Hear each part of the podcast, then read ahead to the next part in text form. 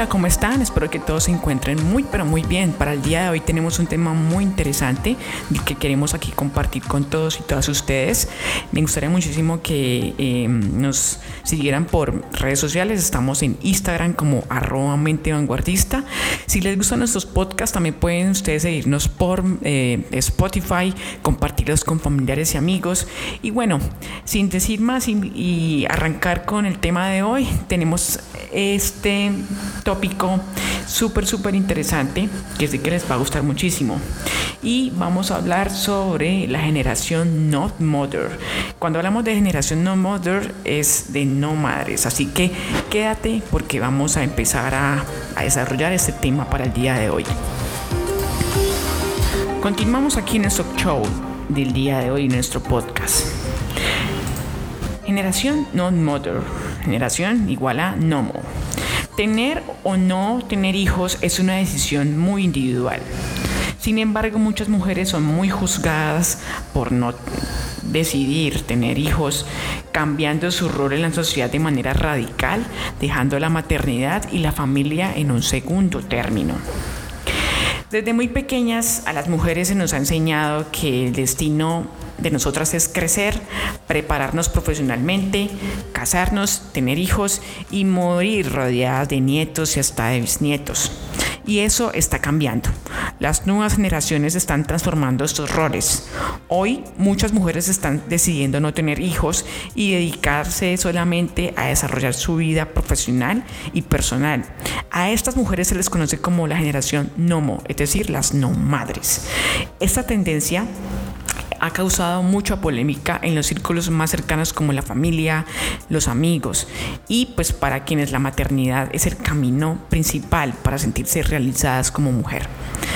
Para muchos psicólogos y psiquiatras la que han comentado sobre este tema, la decisión de estas chicas de no tener o tener hijos debe pasar por una evaluación muy similar a otras opciones que tomamos en el pasado con éxito, como elegir una carrera. Estos expertos dicen que y sugieren a estas, estas mujeres preguntarse el por qué quieren o no ser madres, para qué, hacerse también preguntas como si estás em, verdaderamente con esa expectativa clara de esas decisiones de tus deseos. Entonces, esto es lo que ellos dicen que es importante pues para estas mujeres, que es como una decisión tan personal como al momento de, decidir eh, qué hacer con sus vidas. Ahora, hay una pregunta muy interesante que se está desarrollando y es la siguiente. ¿Quiénes pertenecen a la generación Nomo? Nomo se trata de un término que se ha popularizado por la asociación británica Gateway Women, que defiende los derechos de las mujeres y su libertad a ser o no madres, reclamando el respeto de una sociedad instalada Em, en la absurda creencia de que una mujer debe dar a luz al menos una vez en su vida.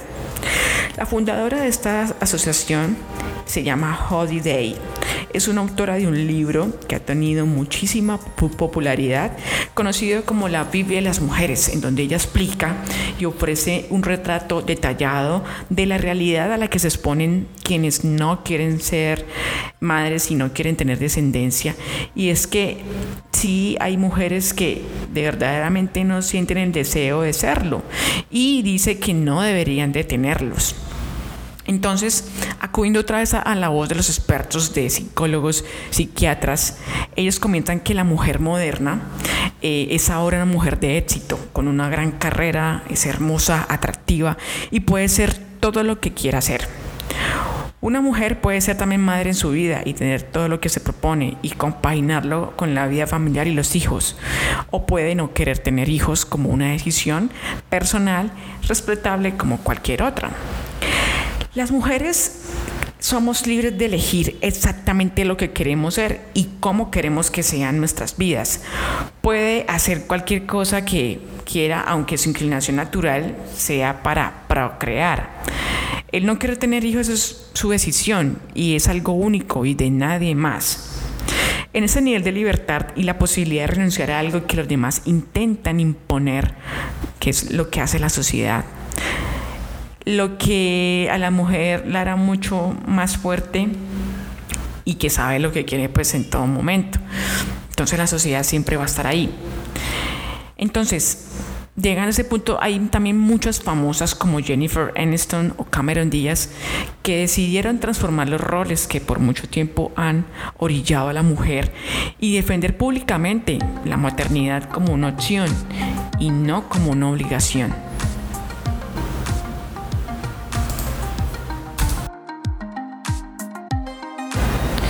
Pregunta también de mucho debate. ¿Por qué decir no a la maternidad? Entre las razones es la relación de la mujer con el medio laboral que ha cambiado sus prioridades y roles que se creían exclusivos para ellas. Otras lo hacen, dicen no a la maternidad por temor a la presencia de alguna enfermedad hereditaria, problemas en el embarazo, el parto o tener bebés con malformaciones. También por experiencias traumáticas familiares en la relación con sus padres y desarrollo de fobias o cuadros mentales mayores en los cuales se generan dificultades para poder conseguir pareja y o percibir que las relaciones de pareja son peligrosas y como todo de racionalización de su vivencia desarrollan ideologías que no de no desear bebés de no sencillamente complicarse la vida, entre muchísimas otras cosas más. Por eso es que estas mujeres dicen no a la maternidad. Pero otra pregunta que también se desarrolla y es, ¿por qué se critica? Como dice el dicho popular español, en gusto no hay disgusto. La decisión es personal y no por eso le tiene que gustar a todo el mundo. Que la crítica aparezca es una forma dinámica de entender cómo la sociedad tiene diversos puntos de vista que conviven. En nuestro país, en nuestro mundo, se garantiza la diversidad por ley y se respeta la diversidad de criterio. Es un derecho adquirido que se respete o se planteen anacronismos o sectarismos. Esa es una de las tantas posibilidades. De todas maneras, como ustedes bien saben, en la sociedad van a haber personas que no van a respetar ciertas formas de pensar y esas decisiones de, las mujeres. Y el mundo, por su complejidad, pues hasta cierto punto está dando una garantía, ¿no? Por su por todo este, este eh, todas estas cosas, estos cambios que están dando. Y aquí viene otra pregunta. ¿Una mujer sin hijos puede sentirse realizada y feliz? Claro que sí. Lo que mueve al ser humano a la felicidad es multivariado y depende de muchos parámetros. Que la mujer decida por comodidad, independencia o por alguna otra razón decir no a ser mamá, no las hace menos mujeres o la haga una mujer infeliz en su vida. Sencillamente es solamente una opción diferente que le permite tener una vida genial en muchos otros sentidos. Y precisamente las NOMO, pues es una decisión tan personal que bajo mi punto de vista yo diría que tiene que resultarse como, como otra decisión, como cuando una persona quiere y decide eh, hacer una carrera independientemente de lo que los papás le quieran decir o la familia o los amigos. Entonces creo que es algo tan personal que debe también respetarse muchísimo. Ahora, ¿cuáles son las características de la generación Nomo que nuestra sociedad dice que son, que son las que sobresaltan y que dicen que sí, la señalan y les dicen, esta es la, de la generación Nomo? Porque bueno, yo este podcast lo estoy sacando y lo estoy desarrollando bajo un artículo que estoy leyendo aquí en la web y que precisamente pues les comparto y que también quiero dar mis puntos de vista con ello. Entonces, ¿cuáles son las características de la generación Nomo según este artículo? Dice, primero, estudios terminados con posibilidad de maestría y doctorado. Segundo, nivel económico medio alto y alto. Tercero, deseo de independencia. Cuarto, dominio de su tiempo y espacio. Cinco, altas aspiraciones personales y profesionales. Seis, poco o nulo afecto por los niños. Siete, no pueden por razones fisiológicas. Ocho, en su mayoría son, solteras. Nueve, por razones económicas. Diez, miedo a problemas sociales y de educación.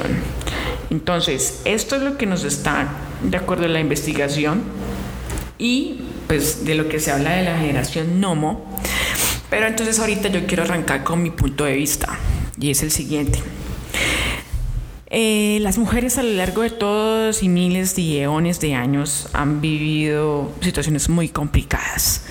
Yo siempre la verdad admiro a las mujeres porque tienen una capacidad y un poder interno muy superior a la de los hombres. Y sí, lo digo así, a calzón quitado. Las mujeres son mucho más fuertes que los hombres. Y si tú eres hombre, pues déjame decirte que sencillamente soy real contigo. Y lo digo porque ya está más que demostrado. Em, bajo lo que yo he analizado, lo que he tenido que convivir y vivir. No sé tú, pero de verdad que a este punto me baso con muchas cosas personales, por eso les estoy compartiendo mi punto de vista. Y hay un libro también que mm, en parte de eso me enseñó características y cosas muy interesantes. No sé si ustedes han escuchado de un filósofo que se llama Osho. Él ha hecho un libro que se llama El libro de la mujer y explica también, estoy de acuerdo con él, em, cómo la mujer a lo largo de miles de años ha tenido que ser eh, prácticamente orillada por el hombre porque precisamente el hombre pues siempre ha querido llevar las batutas al momento de construir familias, sociedades, liderar eh, batallas de guerra y miles y cantidad de cosas, pero en este libro eso nos explica cómo la mujer con su ternura y su poder interior puede transformar y crear una sociedad por medio del orden en la casa, por ejemplo, por medio de llevar a cabo con su amor incondicional a los seres humanos que para el día de mañana van a ser todas las sociedades del, del mundo y este libro pues prácticamente habla de miles y miles de otras cosas más. Se lo recomiendo para que ustedes lo lean. Eh, se llama El libro de la mujer de Osho, lo pueden conseguir en librerías o en PDF. En fin, eh, y llegando atrás a mi punto pues de lo que todo y hablo es de que las mujeres todas esas épocas se han sentido pues muy reprimidas y ahora que se han venido dando esos cambios eh, energéticos, movimientos, bueno, qué sé yo, cosas que la verdad no vemos, pero que sentimos y lo sabemos muy bien. Y es de que muchas mujeres quieren optar por sencillamente realizar sus vidas, desarrollar sus vidas.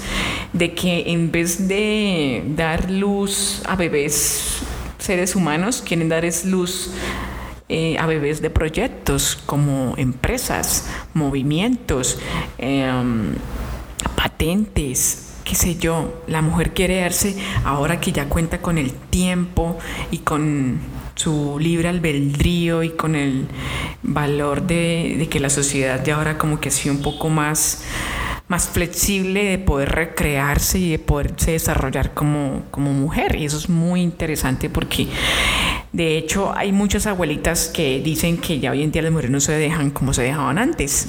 Y es por lo mismo, porque las cosas han cambiado. Hoy en día las chicas las mujeres pueden decir por sus propios medios qué hacer con su vida. Y muchas de ellas saben esas grandes ventajas que tenemos hoy como época de, del año 2020 hasta el siguiente año que sigue y los miles de más que me estás escuchando hacia futuro, pasado, como quieras.